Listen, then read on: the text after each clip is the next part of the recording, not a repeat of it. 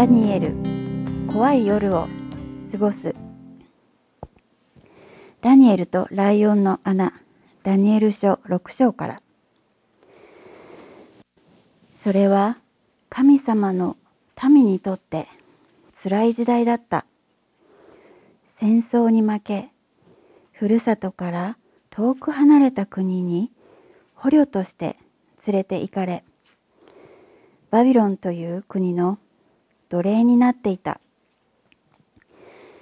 でも神様がみんなを見捨てたわけじゃない。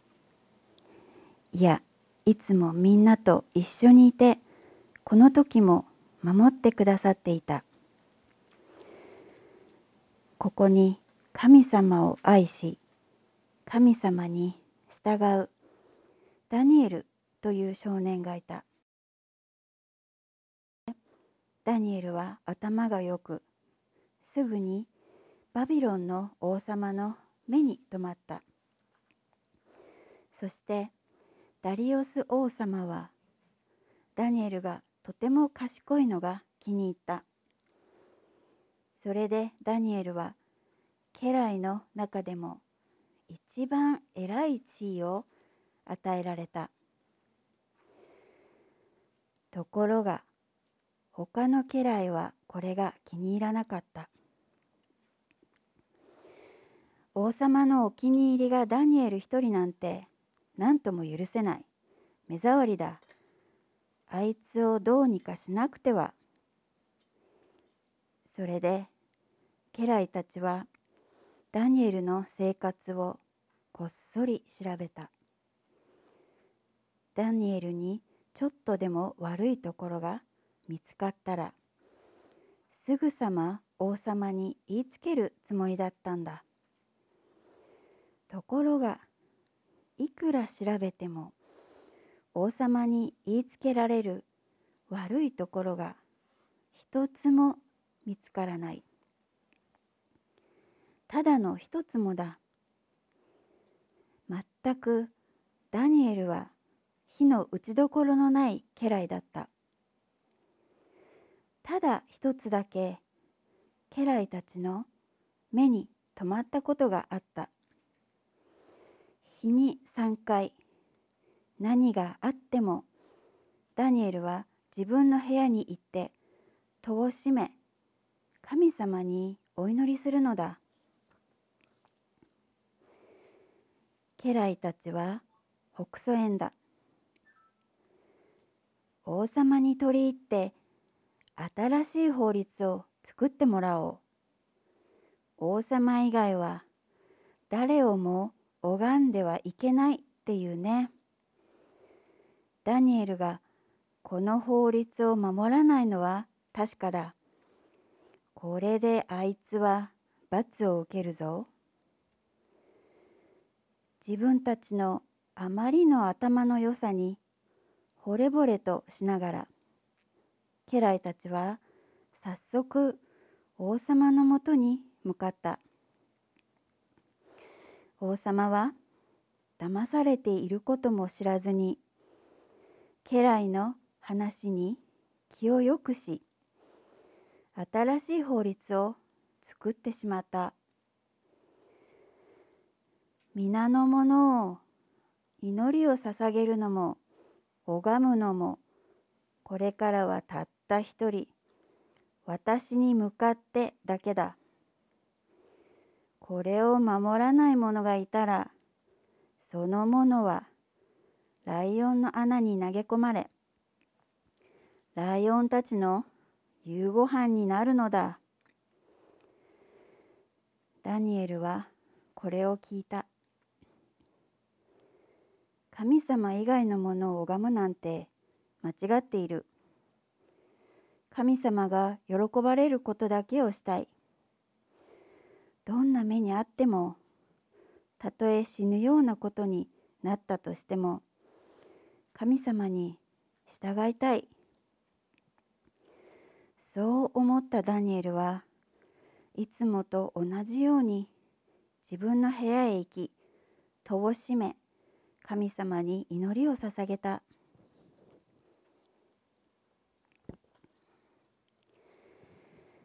家来たちは自分たちの仕掛けた罠にまんまとはまったダニエルを見て小躍りして王様のもとに言いつけに行った「おお輝くばかりの栄光をたたえる王様。あなたの新しい法律ではもしや陛下ただお一人を拝むようにとの仰せではなかったでしょうか。その通りだが王様が言った。おおかくも素晴らしき王様。それではもしも私どもの思い思い間違いでしたらどうぞお許しくださいませ。しかしあのダニエルはどうやら陛下ではなくダニエルの神に祈りを捧げているらしい。とのことですがそれを聞いて王様の心は悲しみに包まれた。騙されたことがようやく分かったのだ。ダニエルを傷つけたくなかったけれど王様が一度作った法律をなくすことはできなかった。仕方なく兵士に言いつけダニエルをライオンの穴に連れてこさせた。お前を愛してやまない。お前の神が助けてくださるように。と王様は最後の言葉をかけた。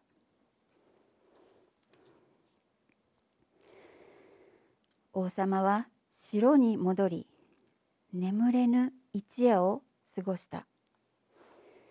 心配で心配で少しも眠れなかったベッドの中であっちこっちに寝返りを打ってようやく夜が明ける頃飛び起きてライオンの穴に走って向かった「ダニエル!」王様は穴に向かって叫んだ「お前の神様はお前を守ってくれたのか?」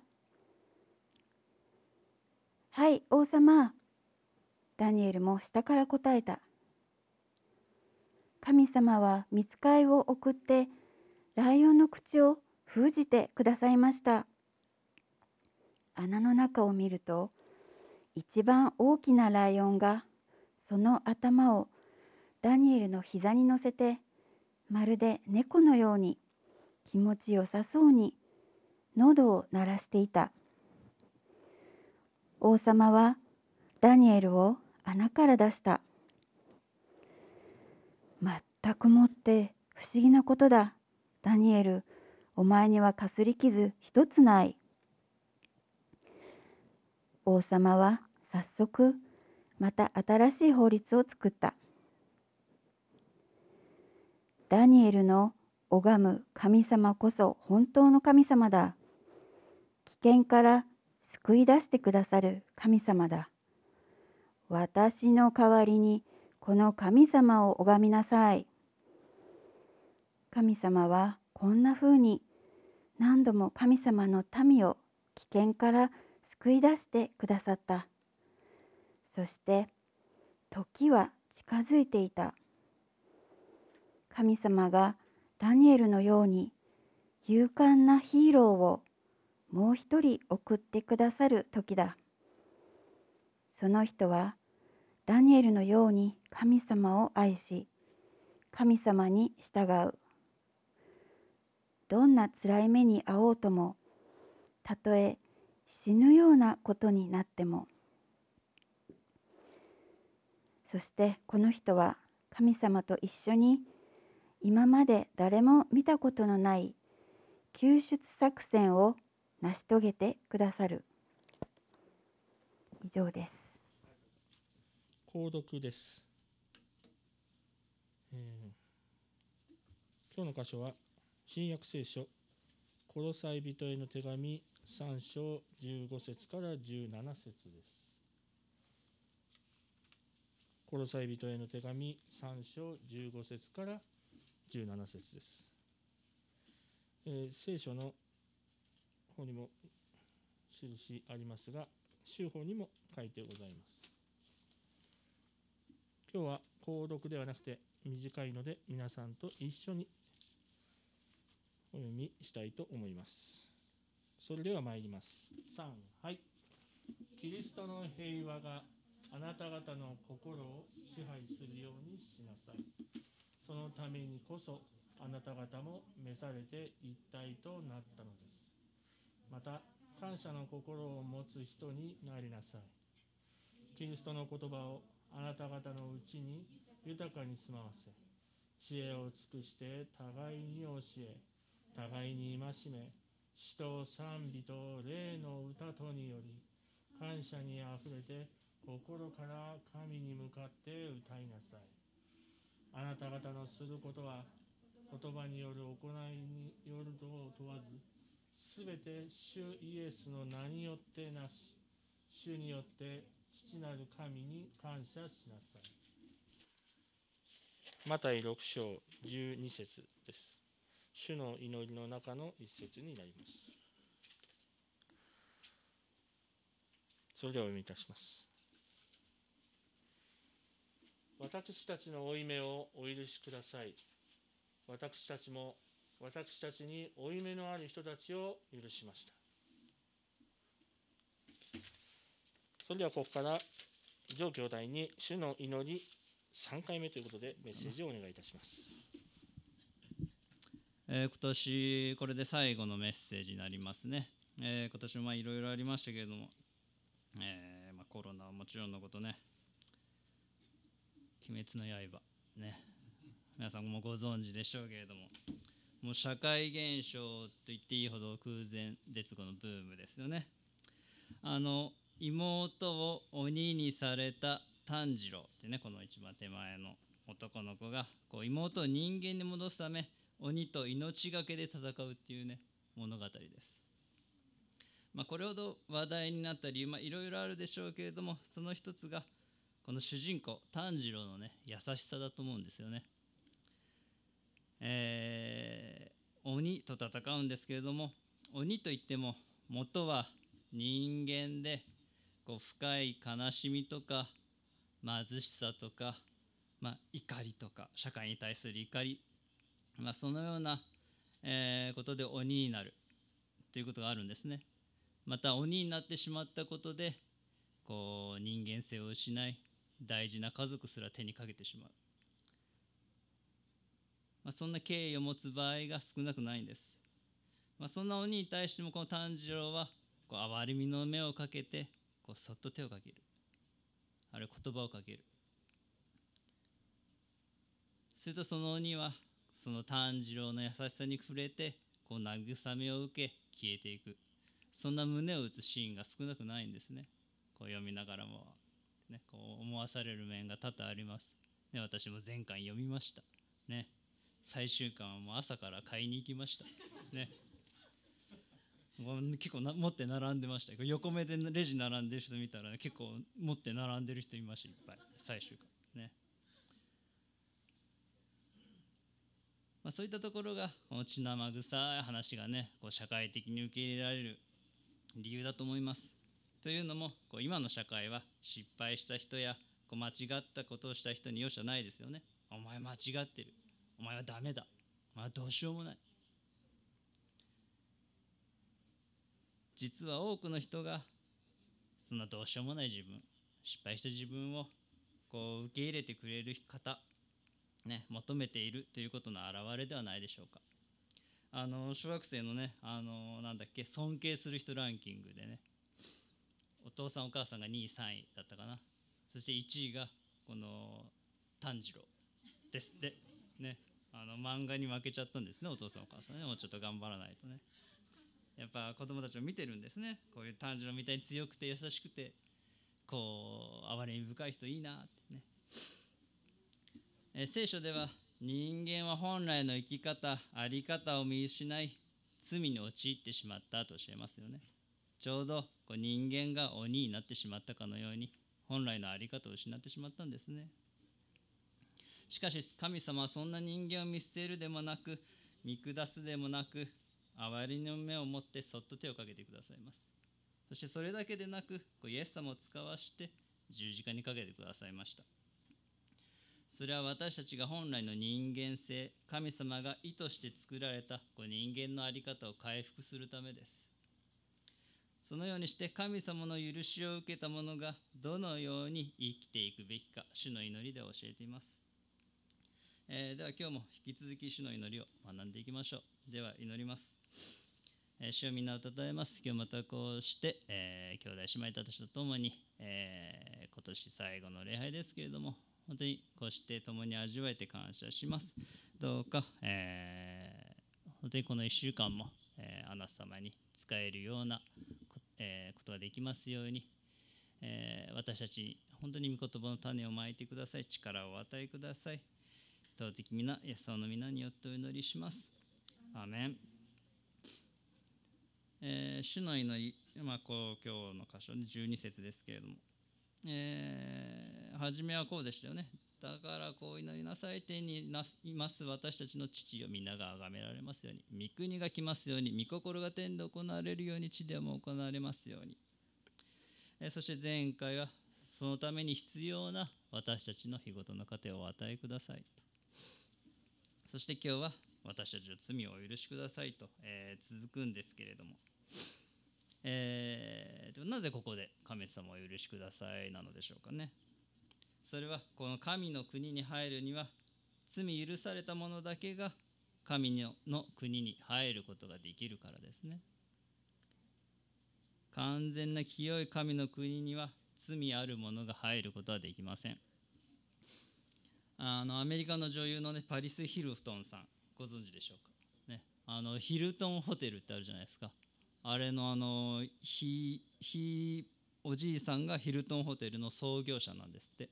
でひ孫ですか、ね、この美貌もさることながら歌手映画ファッションブランドさまざまな事業をか、えー手掛けています、まあ、いわゆるセレブですよね、えー10年ほど前このヒルトンさんが来日したそうです。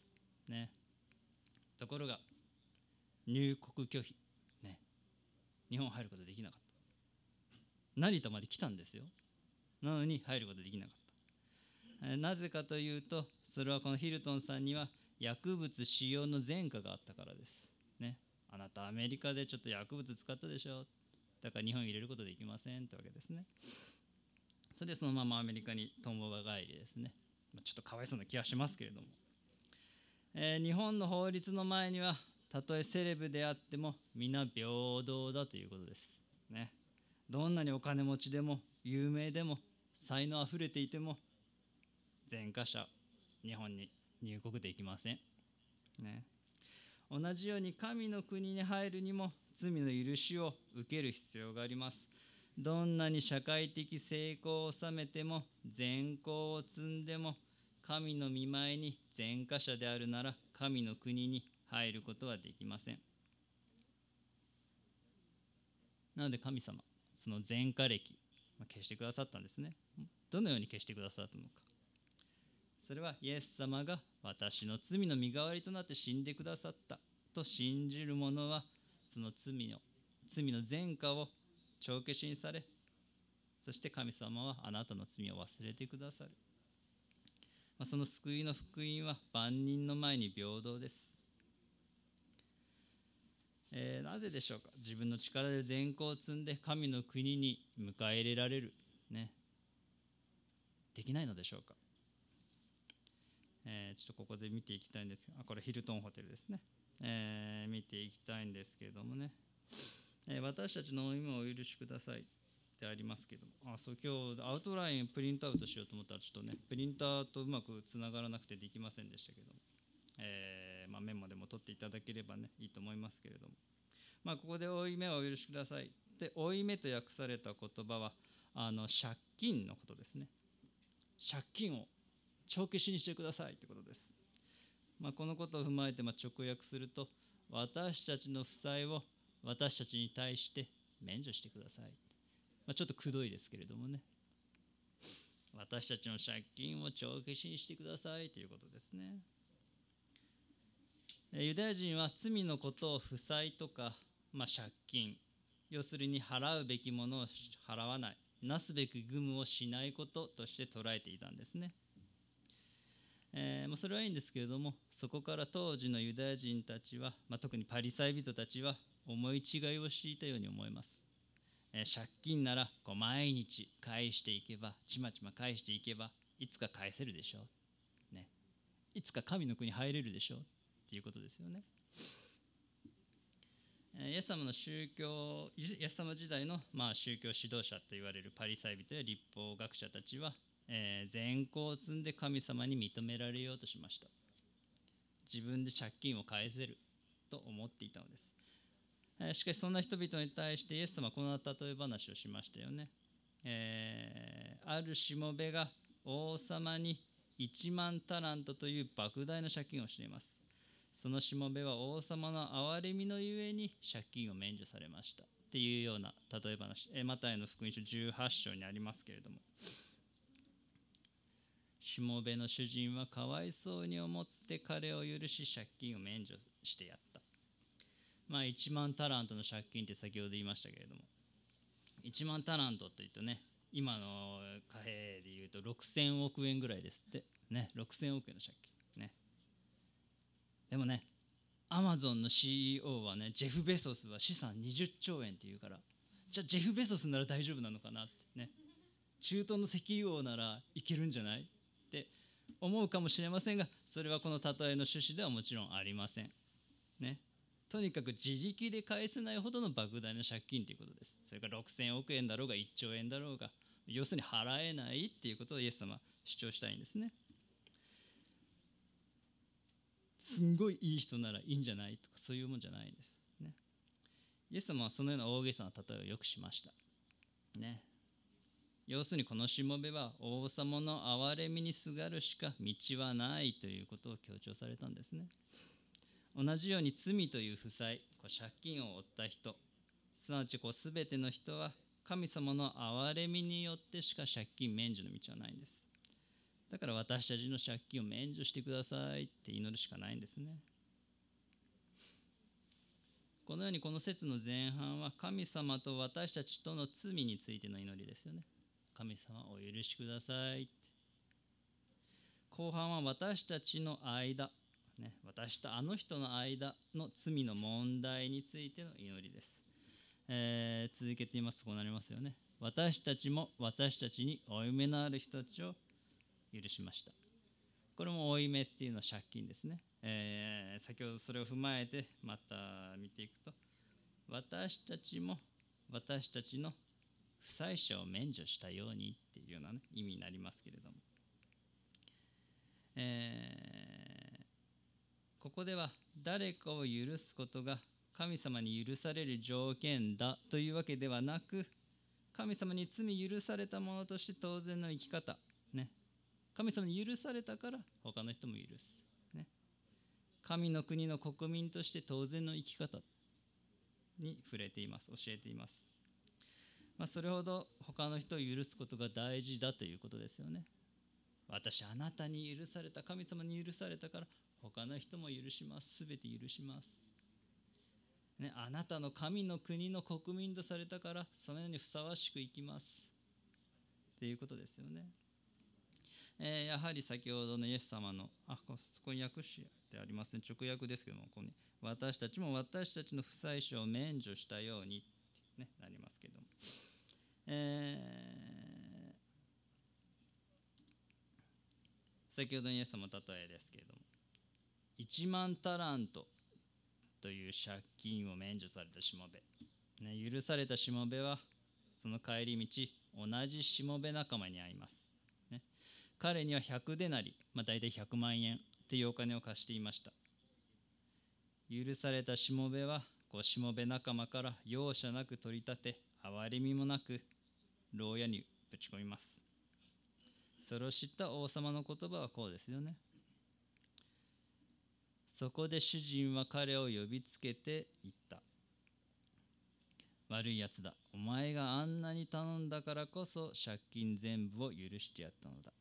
私がお前を憐れんでやったようにお前をなお前も仲間を憐れんでやるべきではないか。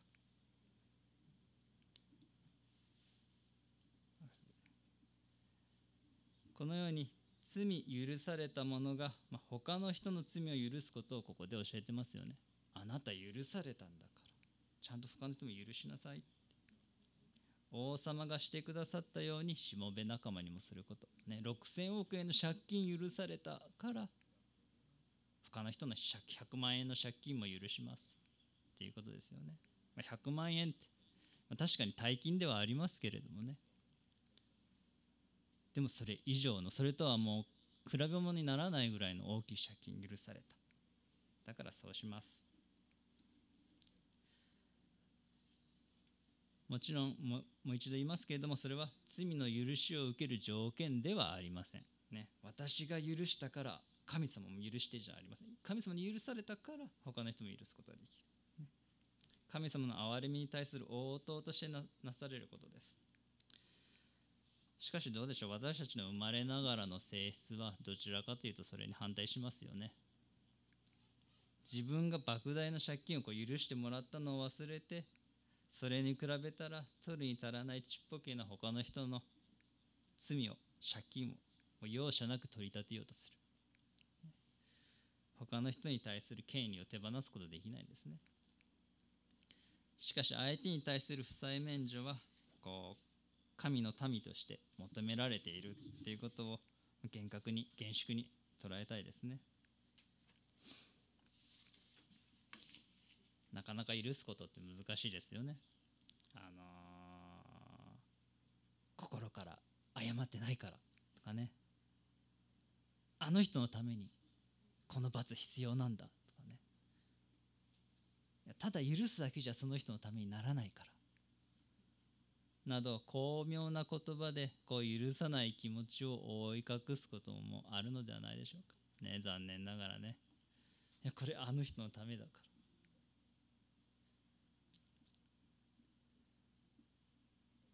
私たち誰かを許さない限り、えー、相手をこう自分に対する罪という負債によって縛りつけていることになります。神様はその人許されてるんです。だけど私たち自身がその人を許そうとしないんですよね。神様が許したその人を許そうとしない。また、えー、あなたが許さない限り相手との関係は決して変わることはありません。ますます険悪になるか破綻するか。それが夫婦家族友人兄弟姉妹。どのような関係であれあなたが許さないことを決意し続ける限りいつか破綻します。許すことを決意するか。復讐することを決意するか。もういつでも選択が求められているんですね。許すか復讐か。もどっちがいいかっていうともちろん許すだけどそれって難しいんですね。復讐の方がはっきり言ってしたいです。ね。懲らしめてやりたい。私もあります。ね。この人のある人の言葉です。復讐とは対等になろうとする情熱である。それは誰かが自分に与えたと同じ苦しみを返してやろうという熱い思いである。しかし復讐の問題は両者とも対等を要求している限り決して争いはやまないっていうことです。それは多分私たちがみんな持ってる傾向です。誰でも子供時代に言ったことあるんじゃないでしょうか。誰々君が先に叩いたから。何々ちゃんが先にしたから。だからした。対等になろうとするんです。だが神様は言うのです。まずあなたが許しなさい。あなたの対等になろうとする情熱を捨てむしろ相手の下になりなさいっていうのがこう神様の教えですよね。相手と対等になるどころか上になろうとするどころか相手の下になりなさい喜んで下になりなさいなぜなら神様ご自身がそうなさったからです。もし神様が私たちから罪という負債の支払いを要求したらどうでしょうか。これ誰も生きることができません。誰でも6000億円の借金したらもう明日から生きていくことできません、まあ、死ぬしかないです。そそしてそうするならもうその人との関係は破綻してしまいます、ね、しかし神様は私たちとの関係を捨てることなくいや私たちとの関係を作るためにご自身の御子を使わし人より低くなられました、ね、対等どころか高い方が低くなられたのです。私たちはなぜ許せないのでしょうか？そして許すためにはどうしたらよいのでしょうか、えー理由ね。4つほど許せない理由って4つほどあると思います。ここから見ていくと、えーちょっと見ていきたいんですけども。4つね、えー許しの誤解が4つあると思います。1つ目は恵みの大きさに気づいていないということですね。問題の1つ目は自分が受けた恵みの大きさに気がついていないからかもしれない。負債を許されたしもべのこの例えでは1万タラント6000億円の負債が許されたとありますが自らの罪の根深さ暗さ大きさひどさ醜さを自覚しないならその許しがどれほど大きなものかわからないでしょう。実のところ自分は10万円分ぐらいの罪しかないって思うなら10万円分の罪しか受けてない許ししか受けてないんです。10万円しか許されてないって思う人がね100万円貸してる他の人許すはずがありません。許せないわけです、ね、しかし自分こんなに許されたって思うなら他の人のこのぐらいの罪なんてね取るに足らないものです。なのでやはり一番大事なのは神様の恵みに罪の許してくださったこの恵みの偉大さにまた自分自身の罪の醜さに両方に目を留めることですね。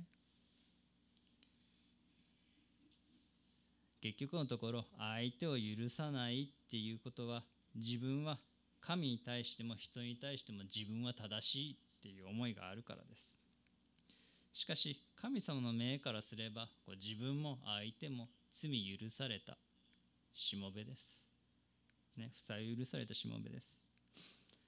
だから罪の許しを自覚しているあなたは許しなさいって神様おっしゃいました。神様が望んでおられる神の国とはこのようなものです。御国が来ますようにって祈りましたよね。というのもこのしもべの例えの一番初めこのマタイの福音書18節にはイエス様はこのようにおっしゃってるんですね。天の御国は地上の王に例えることができます。不思議ですよね。一つの国が一個の人格に例えられる。この地上の王はどういう王様でしたか？ね。6000億円の借金を憐れみのゆえに許す王様。そして逆に憐れみのない者に対しては憐れみのない裁きをなさるお方。自分に対して罪を犯した者を許す時御心が果たされます。なぜなら私たちはこのように祈ったからです。御国が来ますように御心が天で行われるように地上でも行われますように。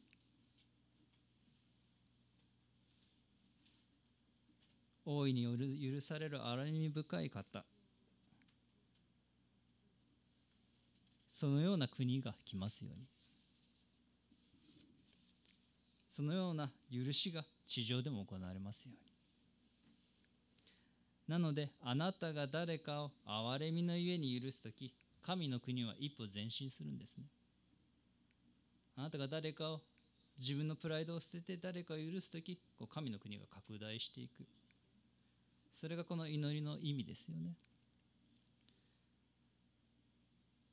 えーなので日ごとの糧をお与えくださいという祈りがこう神の国の実現のために必要なものをくださいという祈りであるならこの許しを願う祈りは神の国がどのように広がっていくか拡大していくかという具体的な方法に関わってくる祈りです。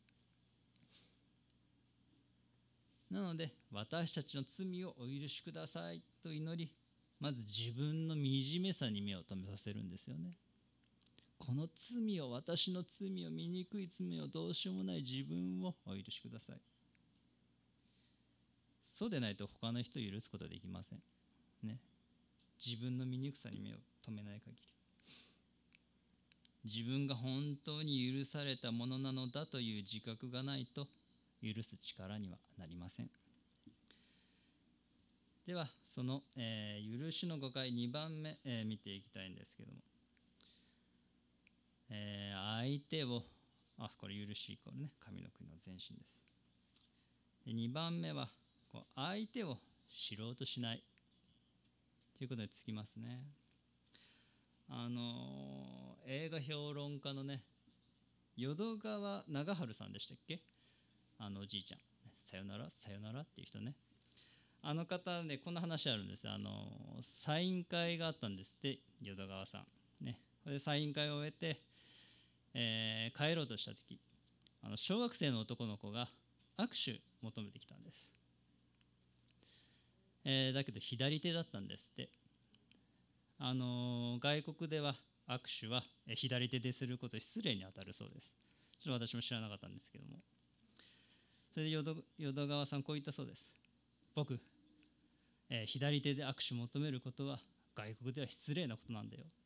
だから僕は君とは握手しないよ。そう言ってあの車に乗り込んで帰ろうとしたそうです。でふと気になってあの車の中からその子供を見て見たそうなんです。目見てみるとあることに気づいたんですね。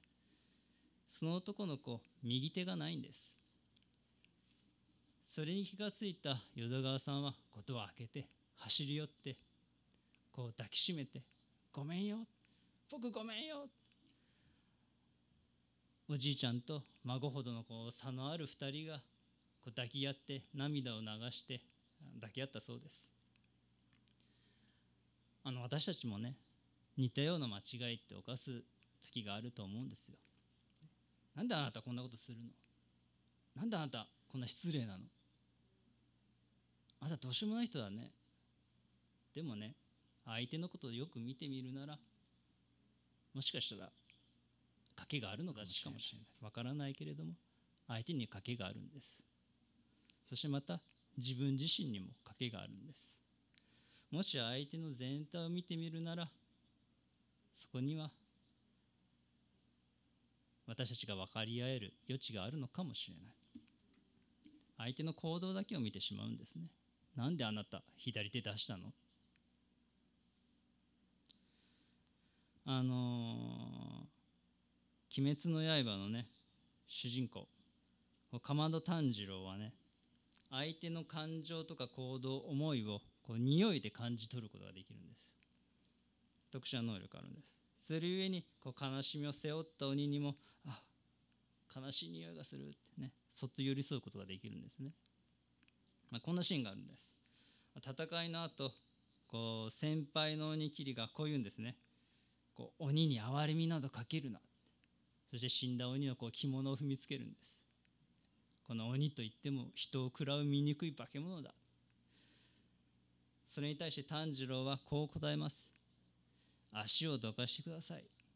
これ以上犠牲者を出さないため鬼には容赦なく刃を振るいます。でも鬼であることに苦しみ自らの行いを悔いている者を踏みつけにはしない。鬼は人間だったんだから。俺と同じ人間だったから。人間だったんだから。炭治郎にとって鬼はこう鬼である前に自分と同じ人間だったんですね。私たちはそのように匂いで相手の重荷を知ることはできませんから相手のこう立場や状況思いをこう本当に深く知ることはできないかもしれません。しかしある程度はこう相手の状況に寄り添うことができるのではないでしょうか。これ確かにこんなひどいことしたけれどもその人にはその人の考え方あるんだろうな。もしかしたら私の問題あったのかもしれないな。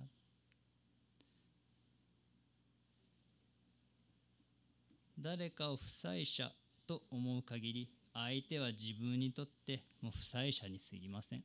ずっと負債者であり続けます。なぜなら、えー負債者の義務は負債を支払うことですよね。負債者は負債を支払うためにあります。負債者だから。あなたの側からその負債を帳消しにしない限りその関係は決して変わらないんです。鬼に憐れみをかけるな負債者に憐れみをかけるなというわけですよね。むしろ踏みつけにするべきだ。ってなっちゃう。しかしその人も負債者である前に人間なのです。私と同じ人間なんですよね。えーそのように見てみるとこの祈りは、非常に特徴的です。私たちの罪をお許しくださいと祈りましたけれども。神様の味方ってそうですよね。私たちの罪って祈ったように私たちと罪、ね、確かに罪は罪として憎むけれども私たちは私たちね。一人一人を愛してくださってるんですよね。神様はそういう見方です。罪と人間っていうのをあくまで分けて考えます。もちろん罪は罪として罰しますよ。しかしどうでしょうか？私たち。私たちの負債者を免除した、ね、祈ってますけど。負債者って見ちゃうんですね。罪とその人格。その人の行いとその人自身を一緒くたにして見ちゃうんですね。罪を犯した人と罪自体を分けて考えるのが非常に難しい。こんなことをしたんだからこんなことをした人はこんなやつに違いない、ね、行動から人を見ちゃうんですね。罪がその人自身の本質と切り離せないものとして見てしまうんです。あの例えばこう運転している A さんならねたまたま A さんが運転してるだけですよね。運転やめても A さんは A さんですね。愛すべき A さんです多分、ね、しかし運転手っていうなら運転という行為からその人を見ていることになります。運転手は運転することがその運転手の本質ですよね。運転するから運転手です、ね、同じように負債者の本質は負債を持っていることです。そしてその義務は負債を支払うことに限定されます。そこに相手の人格性は見えなくなってしまうんですね。この人負債者。この人ダメな人。あいつあれ失敗者犯罪者いろんな言い方あります。こうして相手を負債とか失敗とか罪から見ている限り相手のことを知り理解することは決してできません。私と同じ罪ある人間として見ない限り神様の視点に立つっていうことですね。確かにこの人はそんな問題を起こしたでも愛すべき人間なんだ、あのテキサス州では33年の間に446人の死刑執行があったそうです。結構あるんですね。年まあ月1回ぐらいですか。その死刑囚たちの、えー最後の言葉をある、えーニュースウィーク誌が、えー分析したところ使われた回数が最も多かった単語。何でしょうか？ね。きっとねこんな死刑囚だから。憎んでやるとかね。怒りとかね。呪いの言葉とかね。そんな感じかなって思いますけれども。1位は愛だそうです。630回。2位がサンクス、まあ、ありがとう感謝ですね。243回。愛や感謝が意外なことに最も多いんですね。え84歳の女性を殺害した罪で死刑執行されたシンプソン死刑囚。の最後の言葉は典型的なものとして挙げられるそうです、まあこんな言葉です。家族にみんな愛してるって伝えたい。ケイトも愛してる。弟も子供たちもみんな愛してる。会えなくなるのは寂しい。用意はできた。最後の言葉はこのような家族への別れの挨拶が主流のようです。意外だと思いません？なんか私たちの多くは死刑囚っていうとね非人間的で暴力的愛のかけらもないこう私とは全くかけ離れた別世界のモンスター。そんな存在だと思うのではないでしょうか。確かに死刑囚のね方々、まあ、大きな負債を負った人と言っていいでしょう。しかしその前に私やあなたと変わらない人間なのです。家族や友人を愛し間違いを犯すそんな人間なんです。相手の罪を見るとき憎しみとか軽蔑とか怒りが湧いてきます。しかしキリストを見て神様はその人のためにも死んでくださったんだ。神様はその人を愛しておられるんだと知るならきっとそこには許すきっかけができるのではないでしょうか、えー、さて許しに対しての誤解のこう3番目ですね、えー、3つ目は、えー、相手のために許すんだ。思っていることじゃないでしょうか。要するに許すのは誰のためかっていうことですね。あのー、よく相手許す時ね許してあげるとかね許してあげなきゃ。ついに言いますよね。許してあげる。相手のためにそうしてあげる。って思っちゃいますけれども。で実はそうじゃないんですね、えーまあ、ちょっと後で見ていきますけども。なので許してあげるっていう態度だと相手が自分の望むような行動とか態度とかじゃないと許してやるもんかってなりますよね。こんだけ謝ったなら許してあげる。ね、でこいつ態度悪いから許してあげないなっちゃうんです。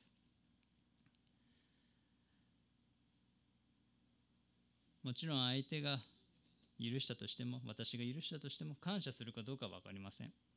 それどころかね、あなたに対して罪を犯したなんて気づいてすらいないかもしれない。感謝するどころか逆に笑われるかもしれません。それでもいいんですね。というのは許しは相手がどう出るかではなくもうすでに私と相手との関係ではなく実は私と神様との関係なんですね。相手を許すってことは。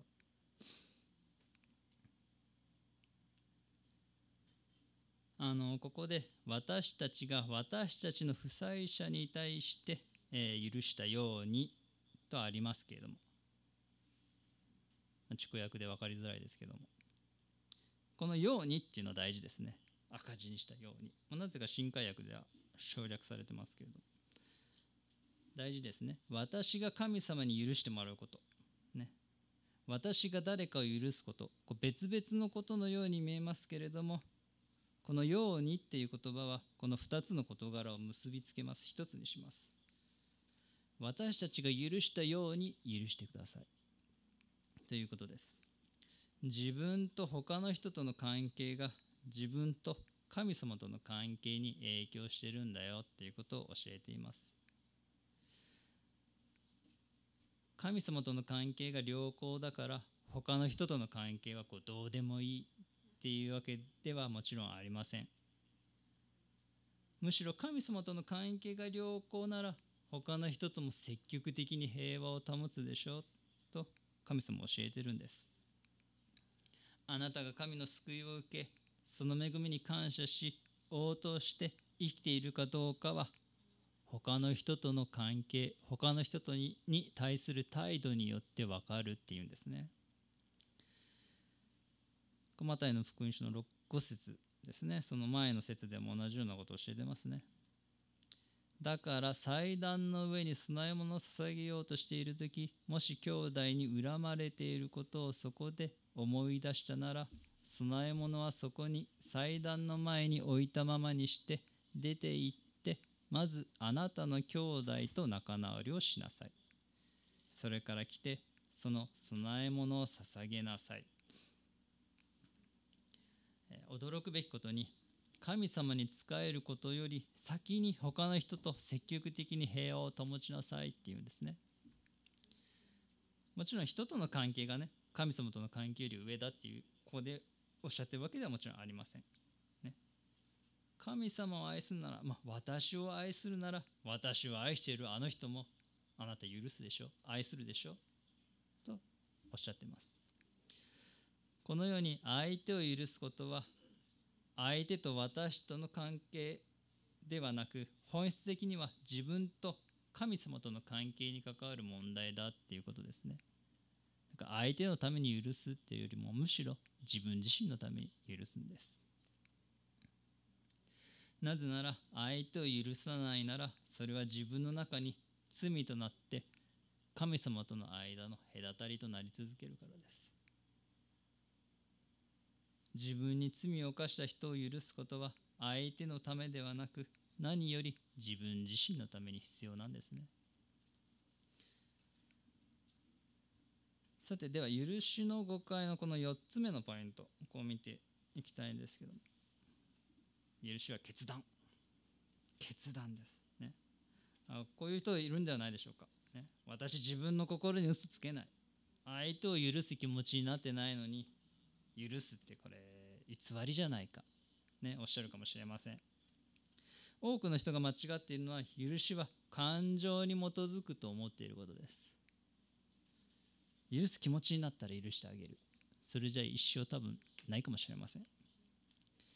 あの人は気に入らない。あんなことしたから許せない。それは感情の問題です。しかし相手を許すとは意志の力です。あの以前妊娠している妻を殺された牧師さんのインタビューを読みました、ね、あの3人の男に殺されちゃったそうです。あの奥さんがお腹に赤ちゃんいるのに、えー、殺されてしまった。もちろん赤ちゃんも亡くなってしまった。まデイビー・ブラックバーン牧師っておっしゃるんですけども、えー、彼インタビューでこう答えました。自分は彼女を殺害したものを許した。またその信仰を彼らと分かち合いたいと明かししたんですね、ブラックバーン氏はこう続けて言いました。私が気づいたのは許しは感情ではないということです。私は彼ら、まあ、犯人を許したとは感じたことはありませんし感じることもないでしょう。私が気づいたのは許しは決断だということです。そしてそれはただ一回の決断ではないということです。日々の決断なのです。さらに続けてこうおっしゃいました。私がすべきことはイエスがこのすべてを手の内に収めてくださると信頼することだけです。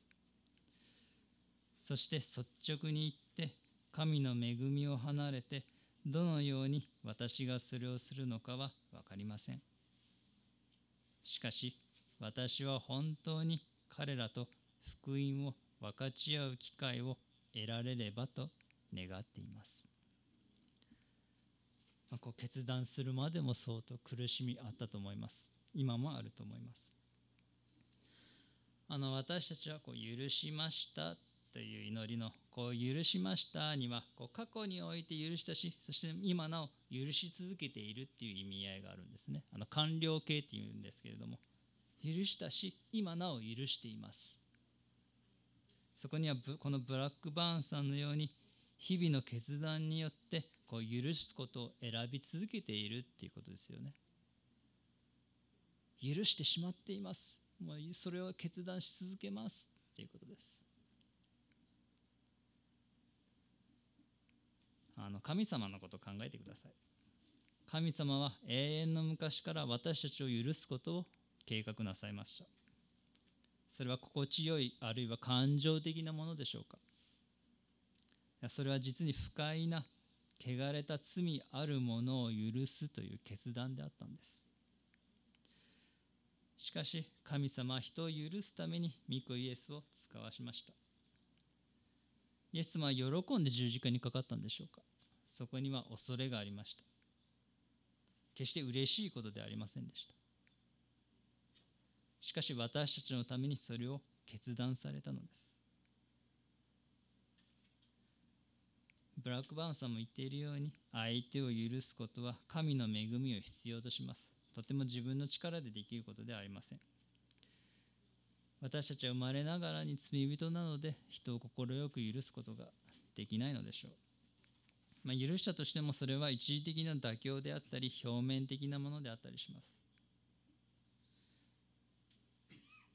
しかし相手の反応も含めてねこう相手がどういうふうに思うかどういうふうに反応するかも含めて神様に委ねるならそこには平安があります。なぜならこう相手を裁くっていう重荷を神様に預けることだからです。自分が相手を許さない限り相手を裁き続けて、ね、その重荷ってすごいです。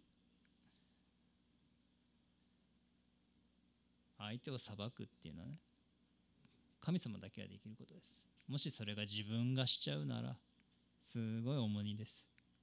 でも裁く重荷をね神様に委ねますって言った時解放されます。許しには自分自身を解放解放する力もあるんですね。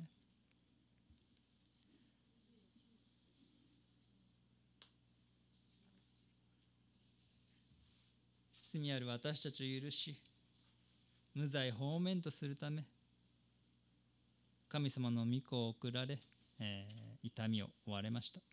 同じように私あなたが誰かを許す時その神様の痛みに預かっているっていうことを覚えたいですね。この1週間も私たちが神様に許されまた誰かを許す恵みを味わうことができますように。では祈ります。主を皆をたたえます。今日またこうしてえー、御言葉を味わう機会ありがとうございます。主よまずあなたが私たちを許してくださいました。誠に感謝します。御子を使わして私たちを許す決断をしてくださいました。私たちはそれを喜んで受けそしてまたその恵みを他の多くの人とも分かち合いたいです。ですからどうか神様私たちが神様に許されまた他の人を許すものと変えられますように。そして神の国がこの地上に御心が天で行われるように地でも行われますようにどうか私たちがその神の御国の拡大のその働きをなすことができますようにどうか助けてください。尊き皆イエス様の皆によってお祈りします。アーメン。